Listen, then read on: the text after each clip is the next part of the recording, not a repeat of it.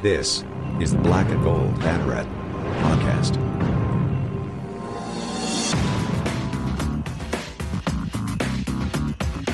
Now, here are your hosts, Jeff Sharon and Eric Lopez. Welcome to the show, Jeff and Eric with you. We have Bryson and Nick joining us here uh, on the Black and Gold Banneret podcast on what's turned into a little bit of a surprising week, uh, uh, especially in basketball circles. We'll talk about UCF basketball going to the NIT with a chance to do to the Florida Gators what the football team did also in the postseason. That is, beat them. Uh, a little bit of a surprise. We'll talk about how much of a surprise it is with Eric in a little bit. We've also got some baseball and softball news and a little bit of track to catch you up on uh, as well. This will be a pretty short show. So a reminder to follow us at UCF Banner underscore SBN on Twitter, uh, as well as our Facebook, Instagram, and YouTube channels as well. So let's go ahead and uh, dive right in, boys. Eric.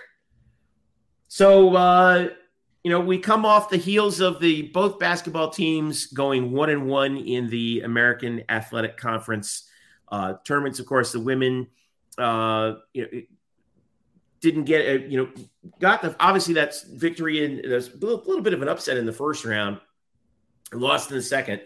We go to the men. Uh, they lost to who would be the eventual champions in Memphis. Um, which is another story in and of itself. Uh, we can talk about seeding all you want, but we went into uh, Selection Sunday thinking, hmm, this is probably it for UCF men's basketball. They were, you know, in the hunt for an NIT bid.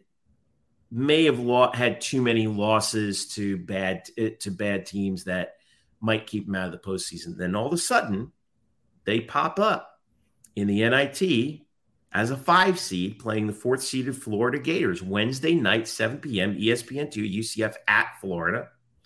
Um, officially, and I know everyone's going to come at me about this, but officially, UCF has never beaten Florida. Unofficially, UCF has beaten Florida once, and that was in 2010 at the Amway Center. Of course, remember the sanctions on the UCF basketball program that dropped two years after that actually um, wiped that victory. But of course, I think that's stupid, and so do a lot of other people. We watched the game. Um, it happened. It's not like it didn't. Um, but nonetheless, this is a chance to do, like we said, what the football team did in the Gasparilla Bowl, and that is beat Florida in the state of Florida in the postseason. Eric, uh, give me some insight here. How did this all go down, and uh, how much of a surprise was it that UCF saw their name come up in the NIT bracket? It's very surprising. I mean, you know, I'll give our buddy Noah Goldberg credit. He was the one that's like, hey, you know, can we have a shot? And I'm like, you know, you never say never because the, NIT, the NIT is unpredictable because, first of all, it's a 32 team field. It's not easy to get into. And then one of the criteria is if a team that won the conference regular season title in a one bid league does not win the conference tournament, they get an automatic bid mm-hmm. to the NIT, which I think is a nice gesture. I like that. So you you don't have 32 spots. You probably usually have I don't know what the end number ended up this year was like 23, 24 spots maybe. I don't know. So there's a lot of things. The other thing the NITs does is they go based on net rankings. Uh, now this is where the NIT bracketologists kind of missed this. This is where we all missed this, and I, I take I'm talking about myself because uh, I missed this. When I looked at the net rankings for UCF prior to the American Conference rank uh, tournament starting, UCF was in the 90s. They were 93, I believe. You're not getting into the NIT with a 93 NIT. What I failed to do was check the NIT the uh, the net rankings as of this weekend. UCF jumped 22 spots to 71. They moved how did, up. How did that happen? Was it Memphis? So what well, I, it had to have been by virtue of Memphis beating beating Houston because they jumped up Me- quite a bit. Memphis jumped up big, which helped UCF because UCF has that win over Memphis. Also, Oklahoma State jumped in the nets a little bit, which jumped them from a quad two win to a quad one win, which helps UCF because they beat Oak State.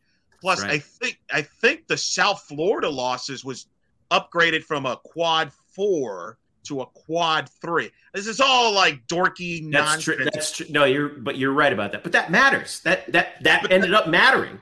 That contributed to them moving up to 71, which put them now on the realm for the NIT. You add a few teams like Dayton and North Carolina didn't get in, but they got in. They got in as a five. I think it also helped that Florida's in the NIT as well because if you notice the NIT bracket, they do try to put geography together, kind of like the Olympic sports. So Florida playing UCF let's, nice let's be fair. It's not that North Carolina didn't get in; it's that they chose not to go.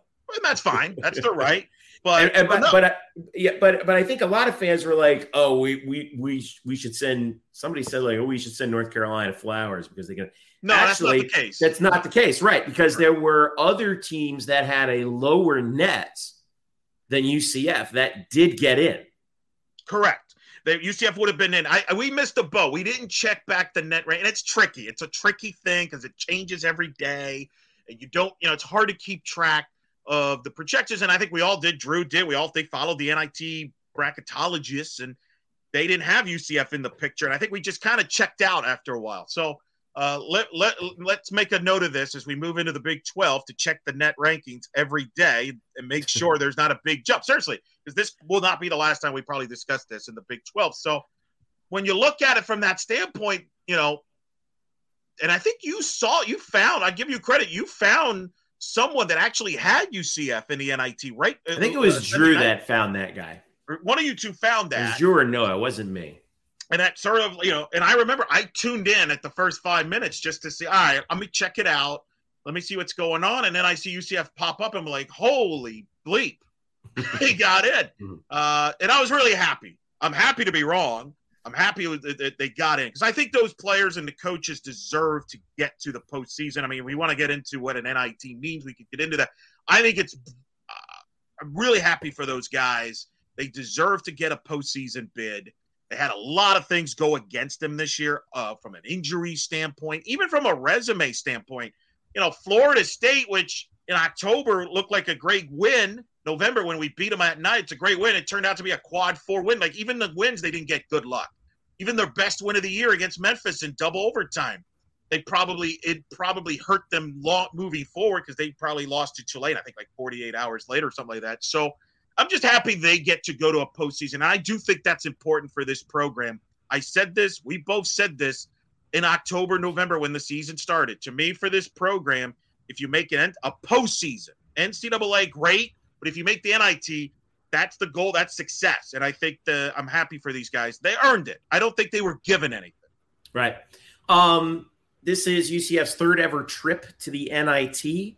Third trip to the postseason in seven years under uh, Johnny Dawkins. Of course, remember the last time UCF was in the NIT, 2017. They beat Colorado. They won at the one seed, Illinois State, and then beat Illinois at UCF in the most attended game in uh, Addition Financial Arena history. We were there, Eric, right? We were there. I think I think people cared about the NIT. You know, some people trying to dismiss the NIT. Uh, clearly, uh, people cared that year. I well, well, they well they cared because uh, because of two things. I, I, think number one, big opponent. Number two, a trip to M- MSG was on the line.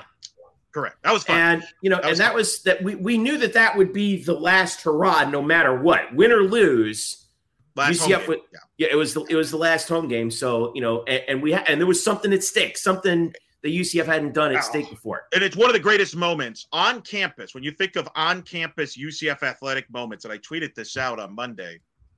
To me, my personal top five, in no particular order, the Mike Hughes kick return against South Florida. I mean, if you were in that building, you you know what I'm talking about. That thing was mm-hmm. electric. Even watching it on TV was electric the Tre Neal interception to beat Memphis that got him to the Peach Bowl the following okay. week.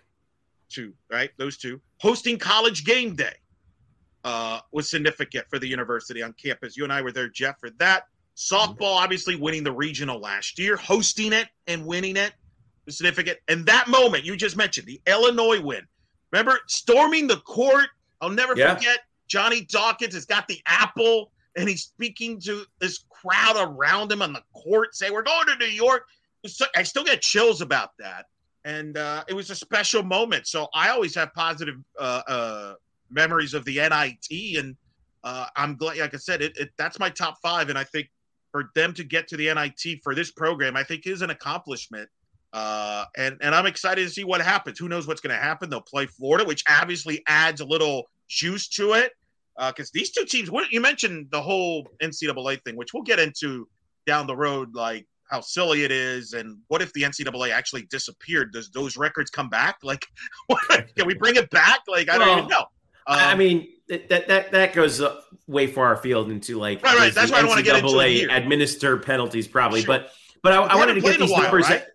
well, yeah. Well, let's let's talk about the Gators. So this is UCF and UF's first meeting in men's basketball since 2011 at the O'Connell Center. Um, which at the time, lest, lest we forget, UCF was still two years from joining what was then at that time the Big East, is now the American. UCF hasn't played Florida since joining the American. And now we have the chance to play them in our in one of our final games before going to the Big 12. Um, about Florida, I wanted to go into that for a little bit too, Eric, because let's let's actually talk about this game. Um, Gators finished 16 and 16, right in the middle of the SEC, nine and nine. Um, they've lost seven of their last 10. Uh, they lost in overtime in their first game in the SEC tournament to Mississippi State and our friend Matt Dunaway. Um, the uh, Florida went to the NIT last year, went one and one. They lost to Xavier in the second round. Um, they are under a first year head coach, Todd Golden, who came over from the real USF, which is the University of San Francisco. Uh, and they lost their best player in Colin Castleton, who broke his hand against Ole Miss. Uh, this guy is a Michigan transfer. Uh, and uh, he's their leading scorer and rebounder, and he won't be available. So um, it's funny. We I have Wasn't that uh, storyline last year with the women's with the women's NCAA game between Florida UCF wasn't. uh, yeah, it was also the storyline of the football game too, and Ryan Ur- uh, Ryan Urquhart from uh, Boy, yeah, who, yeah. who, does uh, uh, Florida softball on ESPN Plus was is like, oh, what a coincidence! Yet again, Florida plays UCF without their best player in another sport, but whatever. Ryan, Crimea River.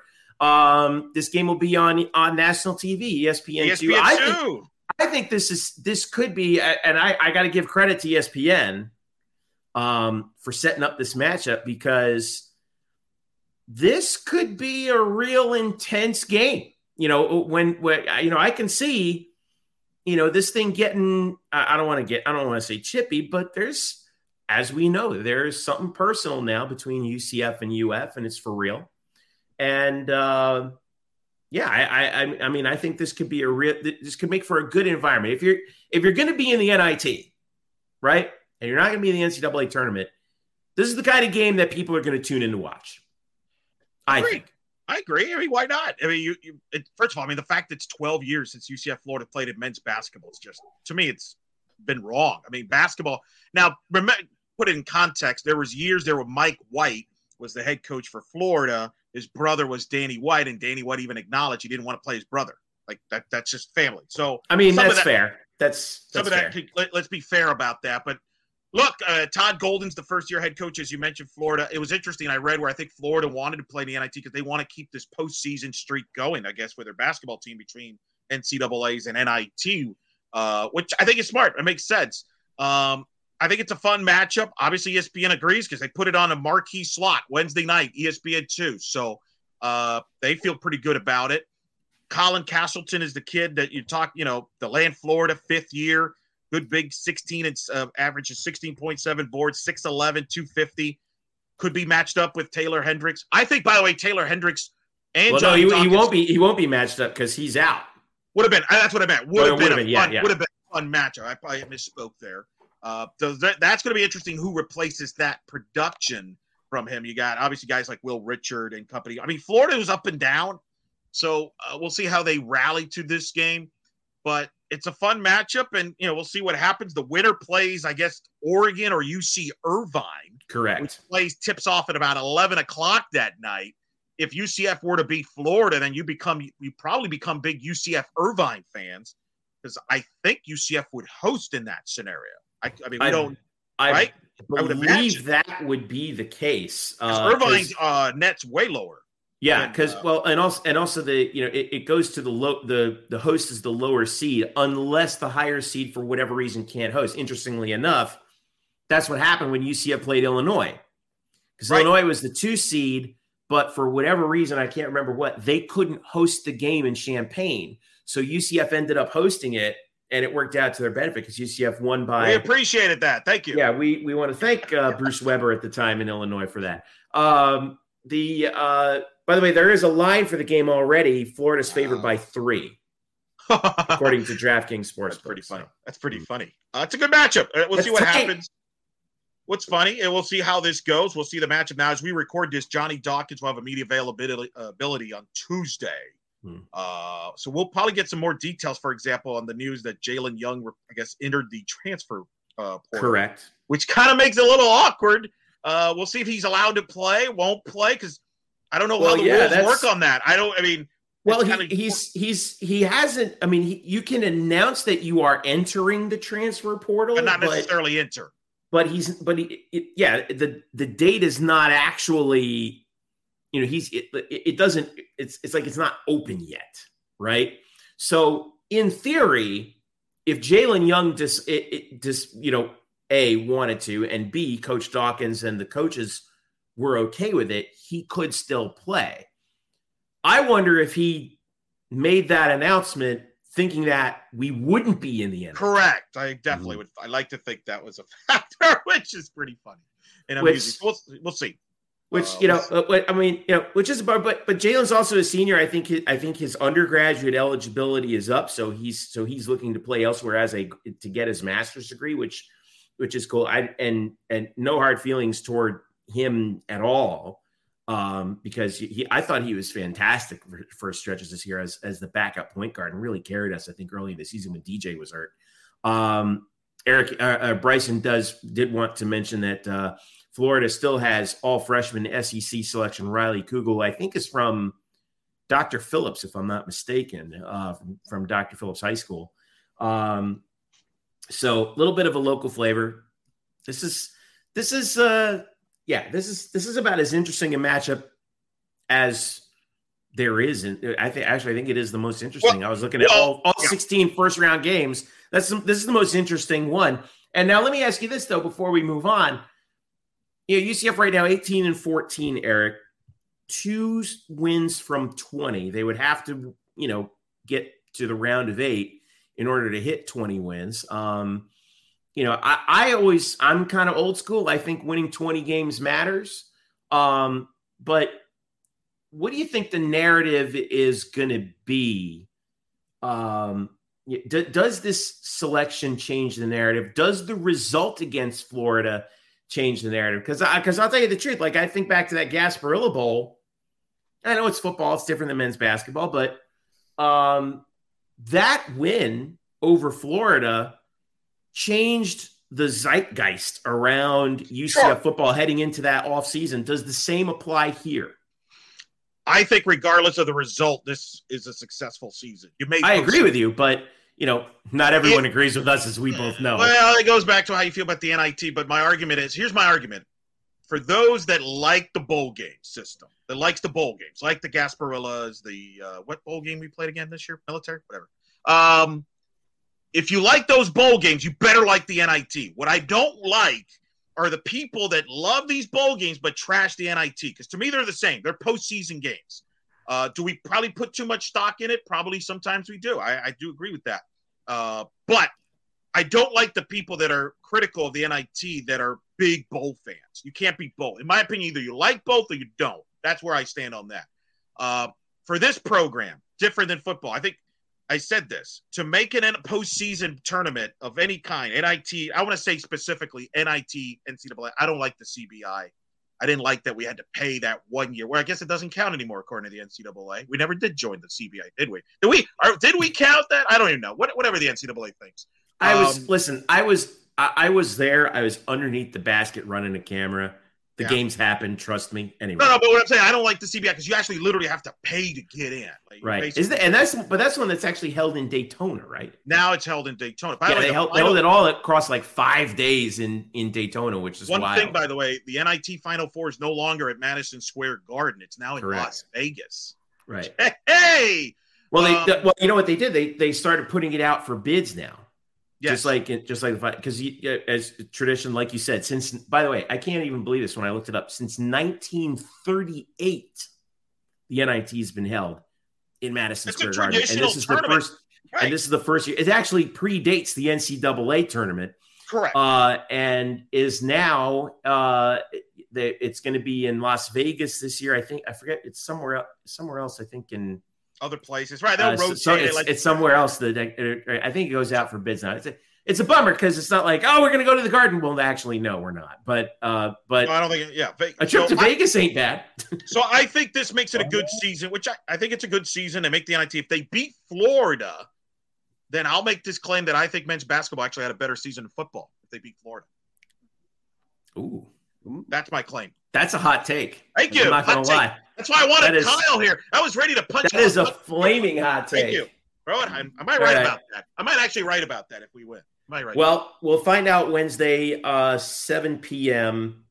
Uh, on Real quick, ESPN on the court, two. let's get into on the court. We haven't talked, uh, obviously, the conference tournament and moving forward because I do think this is a factor. CJ Kelly was fantastic in the conference tournament, and I Oh, thought he was was. was. was interesting was, especially in the second half of the games, you saw that the offense was starting to be run through with CJ Kelly, not Darius Johnson.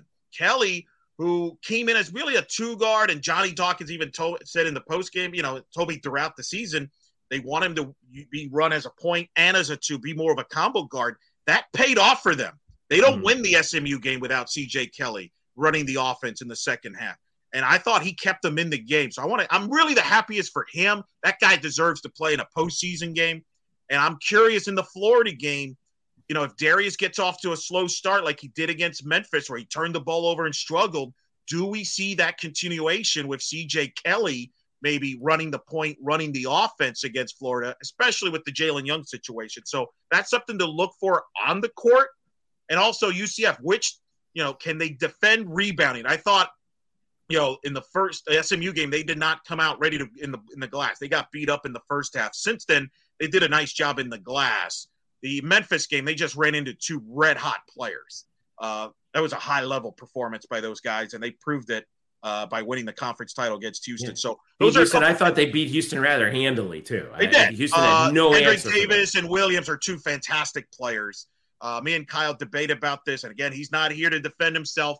He thought UCF didn't defend as well against Memphis. I just give credit to the players. I thought Williams and, and Davis were fantastic. I think they had an indefensible night. I think That's I what I'm saying. Yeah, Yeah, yeah. they they you know, there are some nights and and like I hear you know I I saw everything on social media. Everyone was like, "Why do we make an adjustment?" I'm like, we were making adjustments. It wasn't going to matter. The there are nights in basketball where a, a guy or two guys they are going to if they decide they're going to own you, they're going to own you. It's kind of uh, you know we used to hear this all the time with Jordan, right? Like you know what you know, and and I'm not saying Kendrick Davis is Michael Jordan, but he had a Jordan esque night that night against us, um, where we just weren't going to stop him. And they make big shots too. Every time UCF came in, it was a really Yep. high, entertaining game. Give them credit. I tipped my cap to them uh, on that, and Memphis deserved the game. So those are a couple things to watch in this game. And Taylor Hendricks, who had a tough night against Memphis, you know, gets another game. I'm curious Another how he shot. comes out Yep. against Florida. So that's sort of some of the things on the court to watch uh, Wednesday night here against Florida. Yeah, and, I, and a point about CJ Kelly, I think what you saw, and and you know, coaches have talked to me, and I'm sure they've talked to you about the same thing. There's something about a conference tournament, you know, where you can, where suddenly you you know, older uh, seniors especially are confronted in a very real way with their sports mortality, if you will, um, and the real the real seniors who have, like we like to say, that dog in them, like CJ does, I think, turn it up another level or two or five. And I think we saw that with CJ. And that's a good thing about the NIT because, you know, now all of a sudden, you know, sometimes the, se- the season, when if it ends in the conference tournament, it's so final that you suddenly realize that, oh my God, you know, the younger guys, I think, are like, oh my God, the season's already over. Well, now you get another shot, right? It's like you get an extra, it's like you get a continue in a video game. And what kind of, you know, now what are those young guys going to do to try and extend the basketball careers of those seniors, CJ Kelly, Michael Durr, etc. I think that's that's worth you know that, that's I would like to see that from our team. I have no reason to suspect that we won't see that, but um, that's going to be one of the key things to see on Wednesday, 7 p.m. ESPN2. Do we know who's uh, calling that game yet, Eric, or no? Don't know that yet. I'll tweet it out as soon as I find out. Oklahoma State, the number one overall seed, I believe, in the NIT too. By the way, uh, from the Big Twelve. So who knows? Maybe uh, get a rematch. Cincinnati's, Cincinnati's in the uh, NIT. Cincinnati's too. in. It's interesting. Some people wondering, you know, did that help the fact that those teams are going to the Big Twelve? Did that help them there? No, I don't think so. I think this was more net ranking. Although Cincinnati was weird. Didn't hurt. West, didn't hurt. Wes Miller first came out said we weren't going to play in the NIT, and then I guess they are. So, well, there you are. Hey, look, um, I think again, I think this is cool. Let's have fun with it. Don't try to microscope it. Let's watch, see what happens in the game. And I'm just happy they made the postseason, which is something we don't get often in men's basketball historically. Hey, all right. Hey, yeah. Uh, and hey, listen, whatever happened, I don't care. I don't even care whatever happens after that. We beat Florida. You know, uh, I'm sticking to my hot take. If they beat Florida, it's a better season in football. Yeah, I, I mean, it's you beat Florida, you can brag all you want. You know, in fact, if they the beat Florida, if they beat Florida, you could argue it's similar, basically, to the year one of football with Gus when they beat Florida. It's yeah. a very similar storyline. Very similar. Hey, you beat Florida in basketball. Emily Bannister, this one goes out to you. right? Update the background. Wow. Update the background. I'll do it. Hey, why not? So, all right. Um, you know, we talked. About, I wanted to touch upon women's basketball real quick as we finish up. Uh, they lost to Memphis to close out uh, their season in the NCAA. Obviously, they're not going to the NIT. Um, but let's kind of put a early triage on the season right now, Eric. You know, they finished.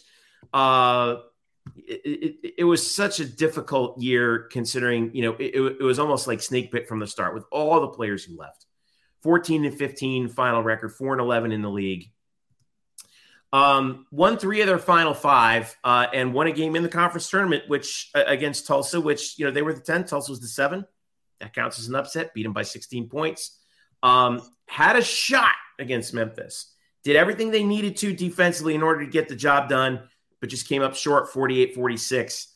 Um, in the end, what's what's the final analysis? Or I say, let me say the triage right now for UCF women's basketball. As you know, it, it, yeah, I mean, let's let's be honest with you. It's a it's a fall from grace compared to the previous season, but given all the changes that happened, I think, and this is my personal opinion, to rally and get a postseason win in the conference tournament, even though it's the one win, you know, you hang on to the positives that you can from a season from a season like this one.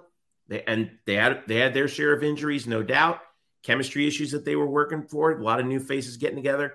But if you're Sytia Messer, I think you hang your hat on that postseason win. You say, "Hey, look, at least we can we have some foundation on which to build here. No. Well, remains to be seen. We got to see how the roster will look like next season. They're, you know, we spent a ton of time talking about the men's basketball in the future and how they're going to compete in the Big 12 and finances and, and, and resources and all that. Women's basketball's got the same problem, Jeff.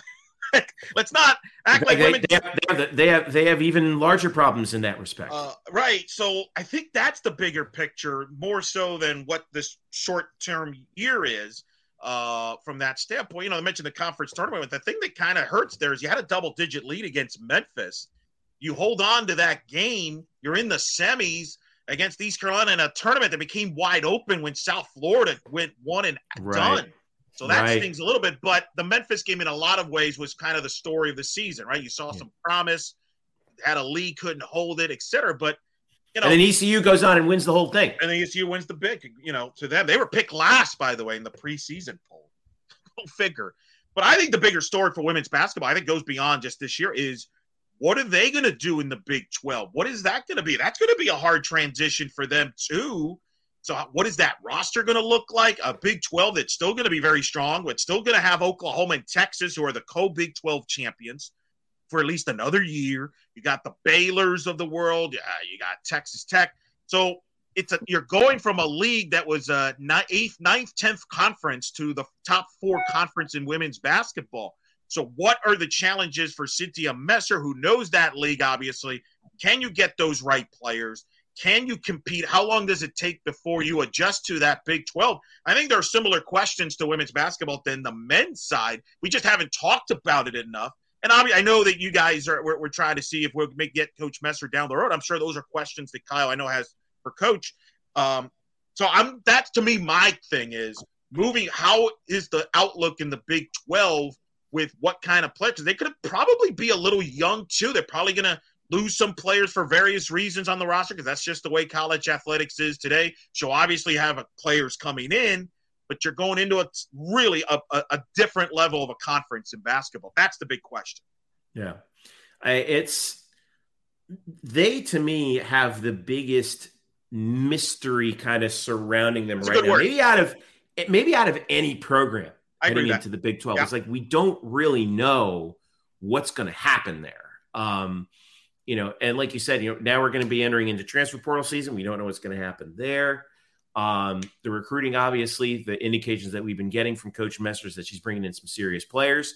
Um, you know, but you know, but but again, it's you know, I don't think you'd ever hear from a coach that like, nah, recruiting's not going so well. You know what I mean? like, right. No. Well, and I'm curious from her standpoint. so, I'm wondering from her when she reflect when she takes a step back. Could, you imagine? By the way, yeah. I'm sorry to interrupt, but could you imagine? Yeah. By the way, any head coach, like if any head coach in any sport, if we asked them about recruiting, they'd be like, uh, you know, it's a rough year out there. We're, we're not we're not really recruiting. We're, not, we're having no, we'll, we'll do we'll do better. Yeah, we'll do better next year. We'll do better. Next year. That'd be year. a first. That would be a first. Everybody's a great recruiter. Could you imagine? It would be a little different. I'm not sure they would be lasting as a coach, probably, but that's you know who knows. Um, but I do think would, just based on the honesty. It'd be great. Anyway. It would be refreshing. Uh, but I do wonder when she takes a step back this season, this off season, what she will think about her first year. Because remember, this was her first year as a head coach in a while. I know mm-hmm. she was a head coach before, but she has been an assistant under Kim Mulkey for a while. Uh, I'm curious how she felt about herself as a first year head coach and what adjustments does she make in year two from herself. Because uh, every coach does that in their first year. Uh, I'll use Cindy Ball Malone as an example. She, you know, she did certain things in the first year and she reflected on. It. I was like, you know, I let me just do this differently in year two. I think mm-hmm. every coach is like that. So I'll be curious as she reflects on this year what she will look internally and say, you know, what could I, what did I learn from this and handling all the stuff that I had to handle, and what areas do I can I improve? As well as bringing in players. But what can I do? What can our staff do? Also, what did we learn? Because this was their first year together. So I think that's a big, interesting plot line uh, to, for them. They're moving forward as well. Yeah, I think one of the things that you know you and I like to talk about a lot is like what is a team's identity. Yeah, and the one thing that I thought was really encouraging about the team, especially later on in the year, was they rebound, man. They were actually one of the top schools in the nation in rebounding. I want to I'll double check the stats on that, but like we talk all the time about the importance of rebounding in in you know in in both sides of basketball. Like you don't rebound, you don't win. Um, this team did rebound the ball extraordinarily well. The, the, the problem was offensively they just really couldn't make shots, uh, especially when they needed to. This year they were, I got the number right here. They were, uh, where was the rebounding numbers? It was right. I, I had it there for a second. Oh, ninth in the country in rebounds per game, 11th in the country in offensive rebounds per game. 18th in the country in field goal percentage defense. They held opponents to 36% that is where you can build an identity, no? Could be. I mean, Houston's done that on the men's side, but you mentioned you make a good point. They did, they struggled to shoot the ball, and I thought the times they were undisciplined in some of their shooting. The three point shot, I'm like, you know, why not go inside yeah. more when you have some, you know, it's like a Destiny Thomas and things like that. So uh, but, that, but I, I, think that's that's hard to do under a first year coach, right? Learning. No, that's, my, that's my point. That's right, right. yeah, and that's my point. That's part of the learning curve, right? The transition there, like the third quarters, they struggled a lot in the third quarters. What went into that? They'll evaluate that throughout the off season uh, from that standpoint. So that that is part of it. I think she and I, you know, I think she would like to tell you that that's part of it, being the glass, being physical, and you're going to have to do that when you get into the Big Twelve. That's yeah. probably she knows that as well as anybody. Yeah, and you talk about offensive field goal. We talk about defensive field goal percentage. Um, UCF being, uh, God, I had it there. Oh, yeah, 18th in the country. Well, offensive field goal percentage, they were 342nd, 34%. And it's not going to get it done. But again, that comes, you know, learning where and how good shots can be taken. That takes time. And that takes, uh, that, that, that just takes reps. And we're hoping to see a lot more reps in the future uh, for this team. But at least they've established their defensive identity and they've established their rebounding identity, and that's key. All right, we're going to take a break. When we come back, we'll bring in Bryson and Nick, and they're going to talk, and we're going to talk a little baseball. We're going to talk a little softball, and a little track news. Rayniah Jones at the indoor nationals of the NCAA. How did she fare? And a few more things uh, to pick up as well. Stick around. We'll be right back. This is the Black and Gold Banner Podcast. We're back here on the Black and Gold Banneret podcast. Jeff Sharon, Eric Lopez, alongside Nick Porcelli now, and Bryson Turner joining us on the show. And we're going to talk uh, first about UCF softball. Uh, Eric Lopez, let's get an update from you on where this team is right now. And Nick, you were there too as well. Um, RPI right now is 68, not ideal uh, considering how um, although they have won five in a row this week after that 3 nothing loss to Florida back uh, five days ago. Two wins over Toledo, two wins over Kennesaw State, one win over North Dakota. Only one of those games did they give up more than one run. Two shutouts were worked into that. And Eric Lopez, I'm looking at this team right now. They are real trouble on the base pass for opponents. They're 25th in the country in triples per game. That tells me have a that tells me speed they're uh, they're even though they don't steal a lot of bases, um, we know that when they put the ball into play, they're a problem.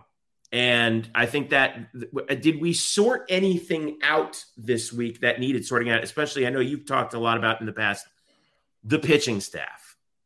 Are we? Well, we're going to talk a lot to- of pitch. We're going to talk a lot of pitching with both teams with the uh, bat and ball because that's going to be a big concern. Well, well, that's yeah, yeah. But it, it, is it are we closer to an answer on UCF softball in the circle? I think we're getting close. Uh, you know, I think you know Sarah Willis has thrown really well the last week. Pitched a shutout against Fresno in California. Gets a good win against Toledo. Pitches a one hitter against Kennesaw. Grace Jewell threw a shutout against Toledo. Now, yes, the competition not top twenty-five quality, but sometimes you got to get some confidence back. And the thing I did like is they finally was, you know, not walking hitters, which has been a significant problem for this program, uh, this staff, young staff early in the year. And their whip, I mean, look at their whip for the season, even with the good weekend, they're still at 148, I believe, in the whip, uh, 148, which is way too high. Uh, on the whip. So hopefully, I think they're starting to find some answers there. Jewell is stepping up. Willis, I think, is definitely stepping up. And then offensively, we've kind of let him off the hook a little bit because you mentioned those stats. They kind of got back to being more diverse offensively this weekend. Even talking to Coach Ball Malone, she said one of the problems they had is they hit so many home runs early in the year that they that, that was actually a bad thing. Because what happens is, and you know this, Jeff, uh, and I like the Yankees. This is not a knock on the Yankees. Uh, I think this you would agree as a Yankee fan. One of the problems I've had with, and I've argued with our friend Brian Murphy about the Yankee teams recently of Aaron Judge and Stan, they fall in love with the home run, right? So what happens when they run into a team like the Astros and the Astros don't give up homers? They can't score runs elsewhere. They yeah. depend too much on the I mean, long you, ball. You, you, yeah, I mean, you can depend on the long ball in the regular season, but once once stuff right. gets real, yeah. you got to figure out how to manufacture runs, right. and that's and you're right.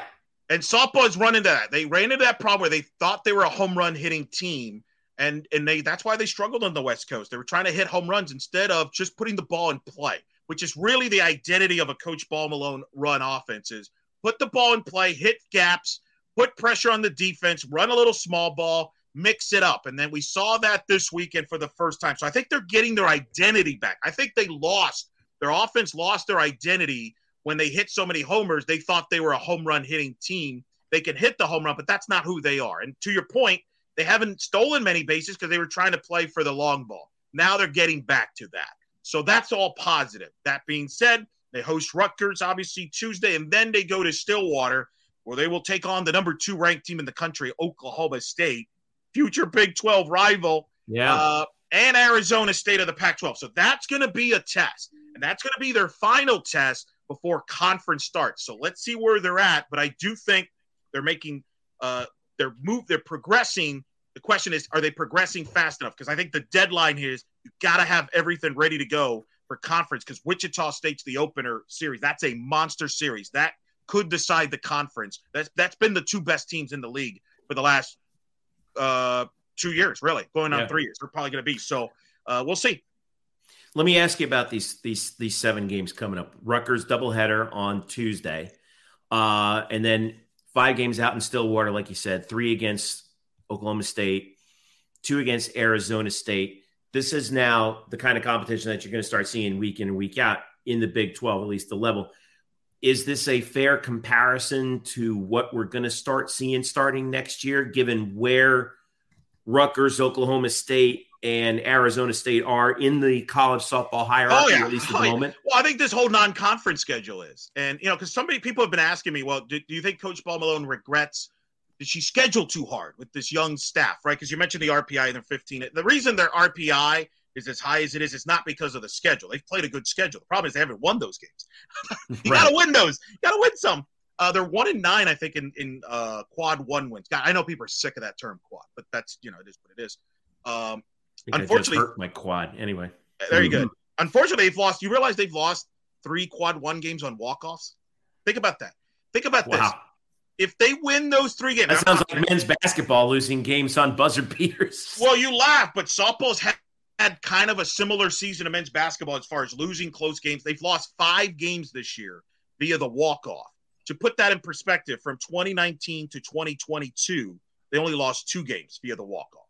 Think about that's that's and those insane. are those are non-run rule walk-offs, right? Non-run rules, correct. In fact, I looked over I uh, over all the years I've been to, we've never lost this many games on a walk-off in a year, let alone wow. first month or two. So they've been a little unlucky, uh, but some of that is because of the young pitching and the walks that we've talked about. But no, I don't think they regret uh, the, the, scheduling the way they did because first of all, they could still with if they finish strong and do well in conference, I think they'll be in the tournament. I think the hosting thing is probably out the window at this point, unless they were to sweep Oklahoma State and get really hot. But I think the other reason why I don't I don't think they regret is, and Coach Ball Malone said this, you got to get used to this in Power Five world now. This is what it's like: is playing tough teams every week. It's, yeah, a, it's a grind. And it's a grind, so man. I, I think these players, because there's a lot of them will be back for next year. They'll be used to this by the time they get into the Big 12. And I think she likes the fact they're going to Stillwater this year because of that because they're going to play Oklahoma State three games next year anyway. They're playing them three times this time. So what? We're going to play them next year. We better get used to it. So I think she likes this not just for this year, but moving forward.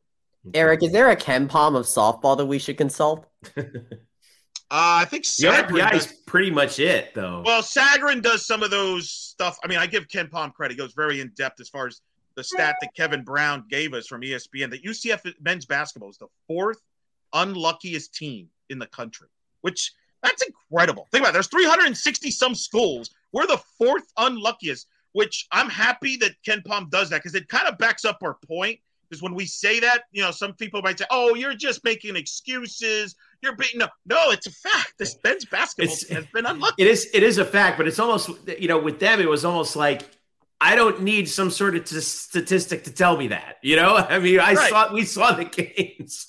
But we saw so, how unlucky they were in close right. games this year. So softball doesn't have that in depth, but having five. I mean, my own. Oh, I guess I am KenPom. Five walk off losses. Ah, you switch that. We're having a completely different conversation. It's an enormous amount of walk. If you flip half of them, or you flip that's like all, two. That's all I'm saying. Two right? three. We're having a totally different conversation. that's right. softball. Uh, what's the TV schedule? You got both the Rutgers games? Got ESPN Plus Rutgers Tuesday with uh, Jamie Loprice, and then I want to say Oklahoma State will put their games against UCF on ESPN Plus. I don't think they are for Arizona State, so we may have to do the tracker for that. Pac-12. Oh, well. What are they going to do? Put it on? Hey, hey, hey! Think about it. You laugh, but think about this: Oklahoma State, Arizona State could be two future Big 12 conference series, depending on how real next few months go in the Pac-12, right?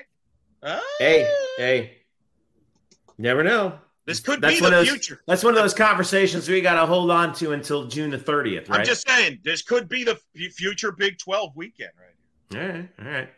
Uh, let's get uh, let's get uh, Bryson in here. I almost said Dyson to clean things up. Bryson to clean things up here about uh, UCF baseball.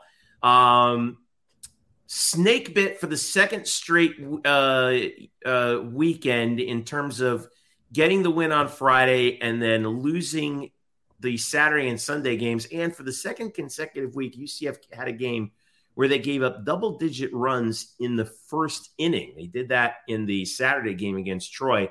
After the 5 3 win on Friday, they lost 12 to 3 and then 5 to 4. And, and on uh, what one, well, at least I saw, it was an extremely controversial call, I think, to say the least, that gave Troy its uh, its winning margin. But um, uh, we did see some mystery with Ben McCabe hitting his 40th career home run. And just to give everybody an idea of what UCF is doing right now, you Eric, you talked about relying on the long ball too much. Well, UCF baseball has been relying on the long ball quite a bit in this early stage. They're 10 and 5 right now, by the way, overall.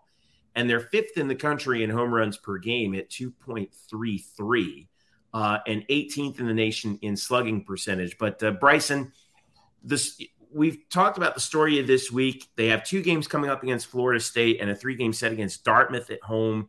Um, where are they right now? And aside from the obvious, which is not giving up 10 runs or more in the first inning, what do they need to fix? Well, I'll tell you this. You you may laugh when I say this, but I think overall the pitching this year was actually better than last week, and this is why so you know that. So all right, in, all right. Let's let's hear this. Let's hear this hot take. Go. Okay. So in the game that we gave up ten runs in, we had Chase Santala starting on the mound. That is not the same pitcher that gave up that that gave up ten runs last time. That was last time that was Ben that Ben Vespi Dom Stagliano. So this is a, a completely different pitcher. Now, does this now does this mean that we got to make sure that every pitcher gets this? Yes, but I want want to look at the, the improvements of Rudy Gomez and Cameron Leiter because both of their pitching performances th- this season were very much in better over last time. Rudy Gomez got career highs in inning in innings pitched and stri- and strikeouts. Very well done on his part in Friday's win.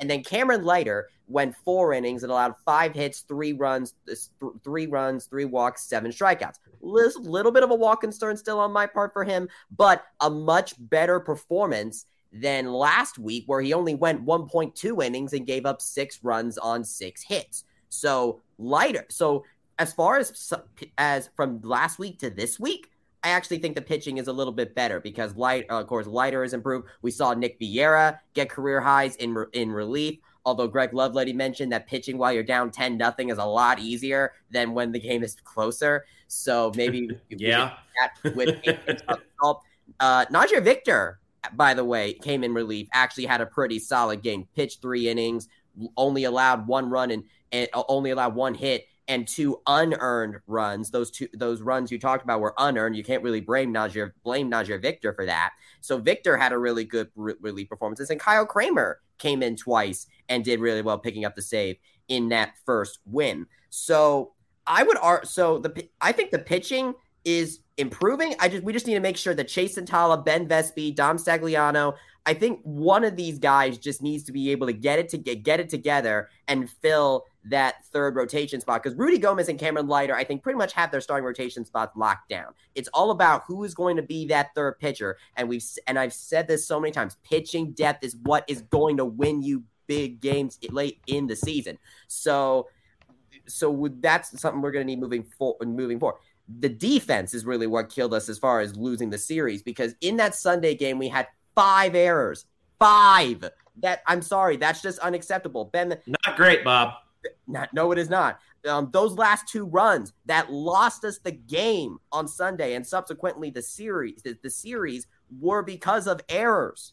So I don't. And then of course we couldn't we couldn't manufacture runs either. Only Ben McCabe and John Rhys Plumlee were able to hit it out of the park the whole time. Yeah. So I would so I would just argue that uh, John Rhys Plumlee actually said it really well. And go watch his postseason uh post game on the Black and Gold Banner at YouTube channel. They need to play better team baseball where the fielding, the pitching, and the offense all are able to align at once and all have a good game because so far we haven't really had that. This season. And so I think going forward, that's what they're going to need to do is really try to align themselves a lot better so that way they're better they're uh, better performing holistically as a team. And they're going to need that because Florida State is another high RPI opponent. So uh, you mentioned Florida State, who comes in with that early RPI of 16. Um, they got off to a, a 6 0 start this year, uh, took two of three at TCU, uh, uh, uh, and just took two of three uh, against Pitt.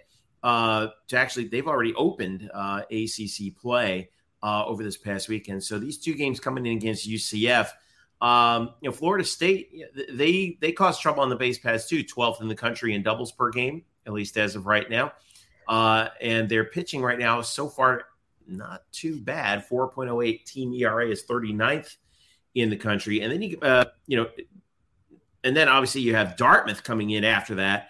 Um, Dartmouth has they don't even play a home game until April Fool's Day, which is hilarious. But um, they uh, because they're a northern team, they have to do that whole southern swing thing. They played at Miami. They're playing at South Florida this week um, at UCF and then you know at Jacksonville. Um, but uh, they are 0 7 at least so far uh, on the year. UCF has three games coming up against them. Obviously, you want to dominate Dartmouth over the course of the weekend. Got to win a weekend series, Jeff. I mean, we can. This is a, the, the under the, the we're burying the lead here. They lost this weekend series after winning the Friday night game for the second weekend in a Again, row. Yeah, and that's been a you know college baseball. They look at that much more closer than softball. That you got to win an RP uh, a weekend series. Weekend series are critical. Uh, and you know what Bryson's saying? Yeah, they pitched a little better. They gave up ten runs in the first inning for the second week in a row. That Greg's was a different pitcher, though. Eric. No, it doesn't matter. No, but here's the problem. Here's the problem. Their staff for the year ERA five point three five. Five point three five. One point four. You're not. You're not going to beat it. You're not going to make the tournament with a staff like that. Now, can it get better? Sure, but there's a lot of issues. Cam Leiter's got to get more control. He's walking too many guys. He only went four plus innings. Will that get better? He's a young kid. He's a freshman. Who is going to step into that role? It, it, you know, we don't know. There is no right now Colton Gordon on this staff. There is no Hunter Patterson. I mean, Greg was even outspoken in the post game. They got to figure it out anybody's it's fluid. He called it and described it as fluid, the pitching staff. And he's right.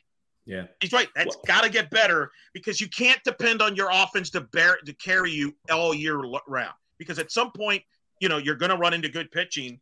Uh, and unfortunately, you got to win these weekend series if you want to make it to the NCAA. You got to win weekend series if you got to be in the mix for the conference championship and, and challenge East Carolina. And we, the offense is great. Nobody can complain about the offense. The defense thing, that's a one. You know, that's going to happen. I, I don't. Yeah. I think they've played good defense all year, but they've got to get better, consistent pitching from their starters on the weekends. That's just. It's just is what it is. Yeah, that's rough. Uh, and I can you relate. Know, you split. Hey, you split with Florida State. Sweep Dartmouth. Sure. We're singing a different tune this time next week, right? And well, and they got Maryland after that, which is again a big test. That's a team that many believe can win the uh, challenge for the Big Ten title, and uh, before you know it, the American Conference state starts. So they got a few weeks to figure this out. Who it is it? Who's going to step into those roles? Mm. That's still the biggest question for this team. All right. Um, I wanted to flip over to uh, track and field real quick. Bryson Rayniah Jones was the only UCF uh, athlete in the NCAA indoor track and field championships in the 60 meter hurdle. She didn't get to the final, but um, what's the just real quick? What's the story? You know, how did that all go down at uh, at Albuquerque this past weekend? So I took uh, watching that. They actually false started like two uh, like two times, which I was like incredulous about. Like, how do you do that that many times?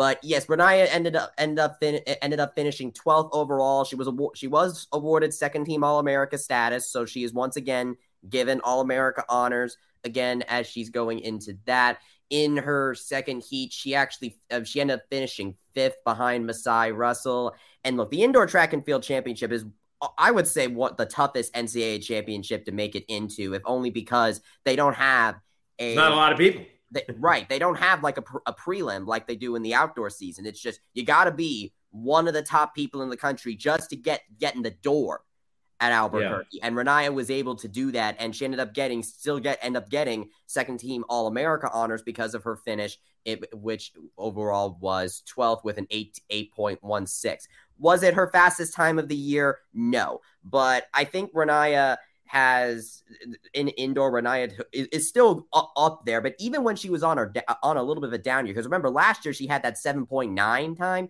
This time around, even when she was a little down, she was still one of the best in the country. And so as she turned the page now to outdoor, we go to where we first found her, and I I, I honestly think she's more of an outdoor runner anyway.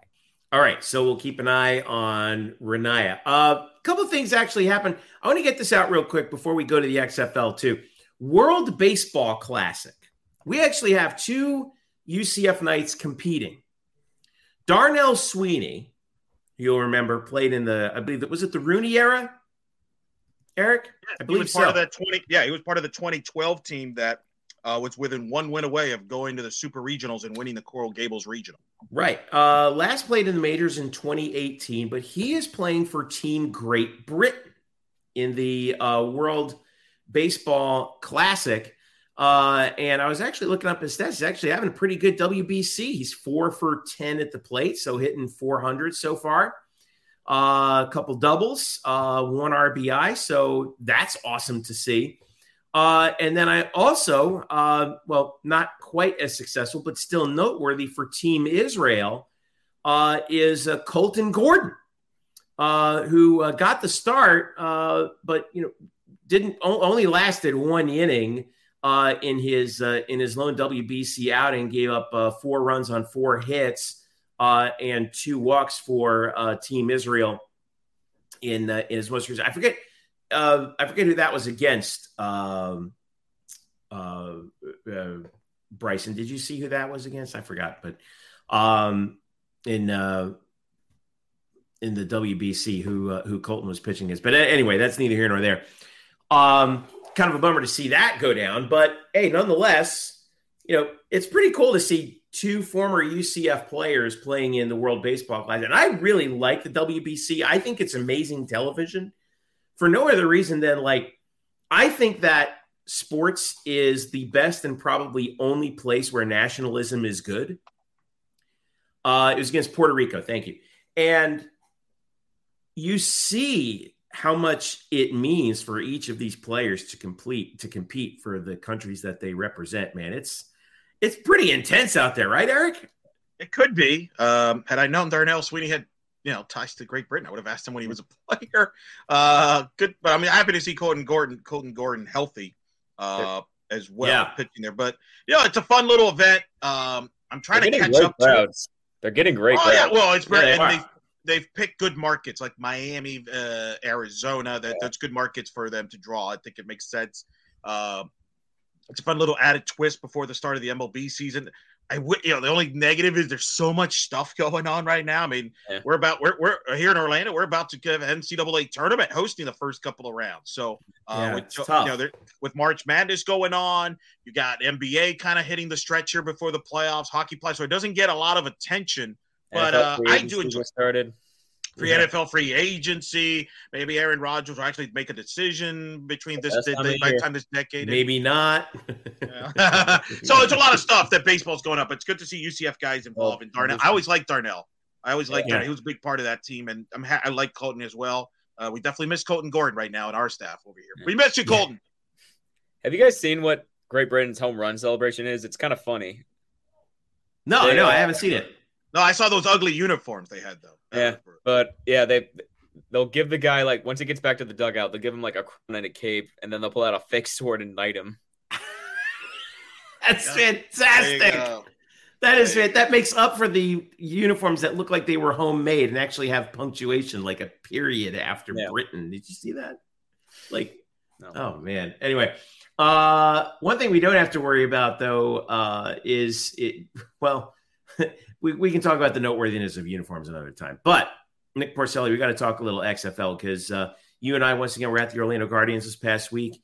Bummer that they are off to a bad start at 0 and 4. But uh, if you're a UCF fan, it was fun seeing Terrence Plummer out there this past weekend uh, against the Houston Roughnecks because he did the little pregame address to the fans, which which was really was cool. Great. That was He's great. he's the team cat. He's fantastic. Like Te- like Terrence, like that's classic Terrence Plummer, and had a really good game against Oh, yeah. Houston. He's been playing well so far this year. No, Yeah, uh, he had four solo tackles and three assisted tackles. Uh, combined, he had the most out, out of the entire team. So yeah, it, like it just felt like he was all over the field that night. So he did. Yeah. he a good game. Yeah. And, uh, you know, we've seen, and you've got your XFL article coming up pretty soon here. Uh, Adrian Killins obviously still out there uh, Yeah. for the Arlington Renegades as a kick returner. haven't seen him much doing much of anything else, but you know, I mean, Adrian is a kick returner. He, yeah, he was kind of quiet in his game. They, he only got one. I don't know if he got hurt or something in the St. Louis game, but as for the runs, he only had like one handoff and he got zero yards. So kind of a quiet game for him this week. Yeah, and then we're also also we haven't seen Rennell Hall yet, so we're hoping that he gets back from injury pretty Yeah, him and Um, Jordan, him and Jordan, Jordan McRae. Although you know he plays lineman, so it's kind of even when he does come back, it's kind of quiet. It's kind of hard to find stuff on him. But. Right, right. So, but nonetheless, you know, we still wait. But well, listen, something's got to give this weekend because we have the Guardians at 0 4 going out to Las Vegas to play the Vegas Vipers. it's team time. was It's formerly formerly in Tampa Bay, so maybe a little a a, a uh, sort of second degree of war on I four flavor here. Okay, maybe. and something's got to give, right? I mean, you saw the tank. Well, what are they really tanking for? Number one draft pick? No, they're not tanking these guys. Come on, they're they're at least. You know, these guys are competitors, man. They're, they're you know, they come Yeah, out I with a, come out with a Well, I W. make fun of it, but I still enjoy watching it. Like we we've talked about this before. It's just nice to see these guys get like another chance just to play. It's guys who love football, and I like Yeah. watching that. Yeah, and it's fun to watch Terrence uh, it, out there. He's been he's he's flying around the ball. Um, Yeah. I think he had a sack. He had a few pressures. I think the other night too. Uh, I, his stats don't say he had a sack, but I remember him pressuring the quarterback a lot. That yeah, night, he was so. he's been around in the backfield. So um, you know, but you never know. You just never know when when things might might turn for Terrell Buckley and the crew. So hopefully they get a W this week in Vegas. Yeah, Uh, And home soon. you never know. Yeah, we need a home. We need a home win in the I worst want a home win. I know. We got to get one. we That player interview after the game, and it just never. Gotta get what we gotta get one, man. So Yeah. all right.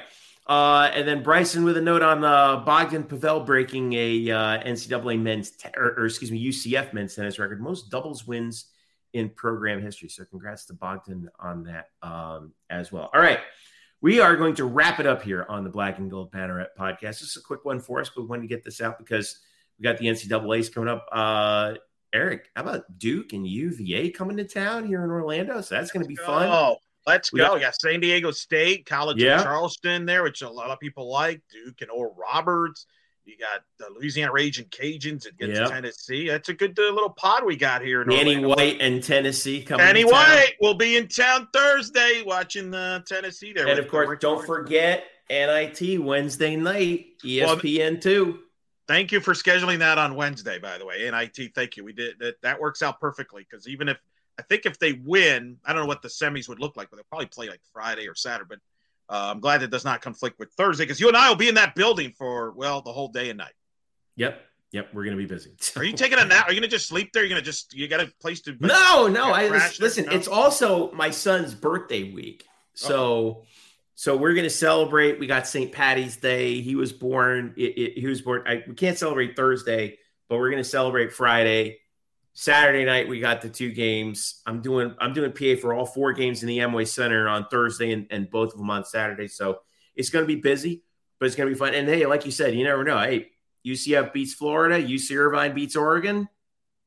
You might have one more home game at Wow. UCF at at at uh, One could hope. at addition at addition Arena. So you never know. All right. So thanks to everyone for uh, for watching and listening. Thanks to you if you uh, subscribe to our podcast. We thank you. Leave us a rating. If not, please subscribe. Uh, we are on wherever you get your podcasts, be it Apple or Android devices. You can follow us each individually. I'm at Jeff underscore Sharon. Eric is at Eric Lopez Elo. Bryce is at It's Bryson Turner. Nick is at Nick Porcelli in the number two. Also, don't forget Andrew at Statboy Drew and Kyle uh, at uh, the SOTG for the student of the game. And Noah Goldberg, the Noah Goldberg as well. Don't forget, Bryson's got his nightcap up.